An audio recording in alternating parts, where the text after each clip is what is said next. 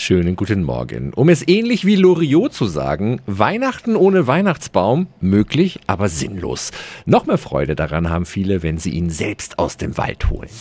365 Dinge, die Sie in Franken erleben müssen. Und möglich ist es zum Beispiel auf dem Christbaumhof der Familie Peter in Hagen-Büchach. Wir fragen nach bei Chefin Inge Peter, wie funktioniert es denn mit dem Christbaumschlagen? Die Familien oder auch Einzelpersonen kommen, kriegen eine Säge von uns, eventuell auch einen Schubkarren.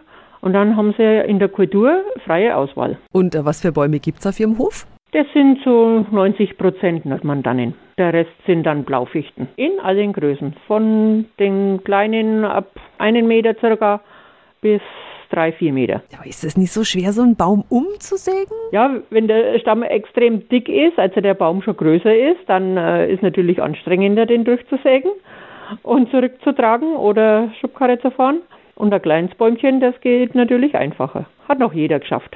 Okay, ein tolles Erlebnis ist es auf jeden Fall und danach kann man so richtig stolz sein. Alles zum Nachhören gibt's nochmal auf radiof.de. 365 Dinge, die Sie in Franken erleben müssen. Täglich neu in Guten Morgen Franken um 10 nach 6 und 10 nach 8. Radio F.